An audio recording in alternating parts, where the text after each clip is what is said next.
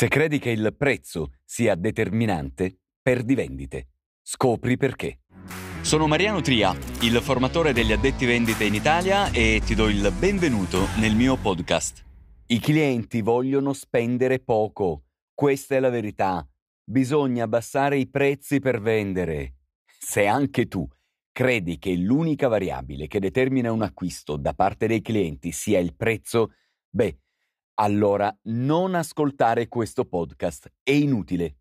Ormai c'è una vera e propria guerra in atto, quella dei prezzi. E sai chi vince alla fine? Quasi nessuno. Escono tutti con le ossa rotte, sconfitti. A meno che tu compia straordinarie magie, se abbassi i prezzi si riducono i margini. E tu come fai ad andare avanti? Ti accontenti di sopravvivere? E poi, non esiste solo un target, cioè quelli che vogliono spendere il meno possibile. Eppure anche lì ci sarebbe tantissimo da dire.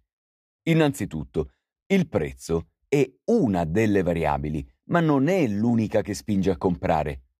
Il prezzo diventa importante, determinante, solo in due casi. Primo, quello che vendi è considerato indifferenziato dal cliente, uguale ad altri prodotti, con relativi servizi scarsi. Il tuo prodotto non è valutato in maniera unica e distintiva, quindi perché mai spendere di più rispetto ai competitor per comprarlo? Secondo, non sei riuscito a far percepire il valore di quello che vendi, i vantaggi per il cliente, cosa accadrà di positivo quando entrerà in possesso di quel prodotto e lo utilizzerà. Quindi il cliente si chiede perché dovrebbe comprare da te proprio a quel prezzo che reputa alto. Mettiamo da parte crisi, coronavirus, lavoro e tutte queste storie.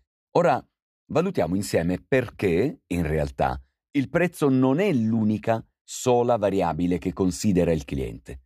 Ti faccio due esempi. Il primo. Immaginiamo che un cliente voglia acquistare delle scarpe e ti dica di voler spendere poco. Allora tu, addetto vendite, gliene proponi un paio del 1970 che hai recuperato in un mercatino bulgaro. Scarpe bruttissime, inguardabili, ma ad un prezzo bassissimo, appena 2 euro. Il cliente, che ti ha detto che vuole spendere poco, quando vede quelle scarpe, secondo te, che cosa fa? Le compra? No, non le compra.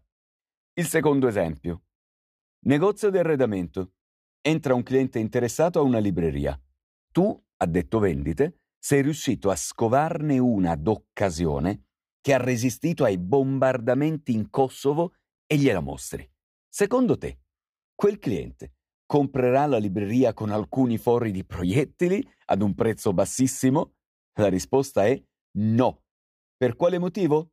Eppure un affare. Cosa ci insegnano questi due esempi?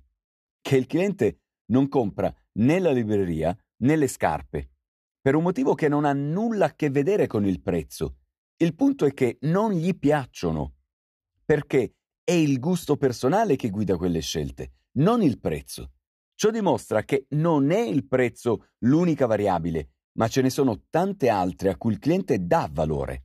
Devi far emergere ciò che è davvero importante per il cliente, fare domande per comprendere il suo modello d'acquisto, cosa desidera, quali emozioni stimolare per concludere la vendita.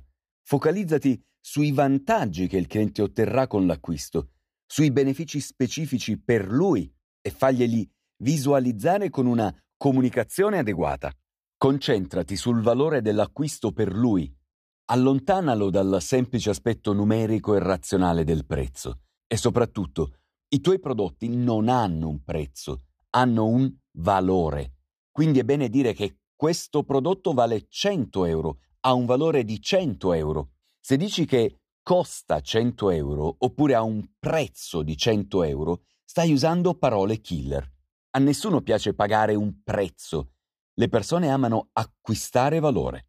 Ricorda sempre che non è il prezzo a far sfumare una vendita, ma il timore del venditore che ritiene il prezzo eccessivo. Dai valore alle tue vendite, Comportati da eccellente consulente, supera i limiti del semplice prezzo. Per approfondire, segui i miei canali social, Facebook, LinkedIn, YouTube e Instagram, dove pubblico diversi contenuti, articoli, video e novità sul mondo delle vendite in negozio. Inoltre, per sapere come posso essere utile alla tua attività commerciale, visita il mio sito www.addettovenditemigliore.it, dove puoi anche acquistare il mio libro bestseller Addetto vendite migliore si può, il manuale per vendere di più evitare gravi errori in negozio e non essere un commesso qualunque.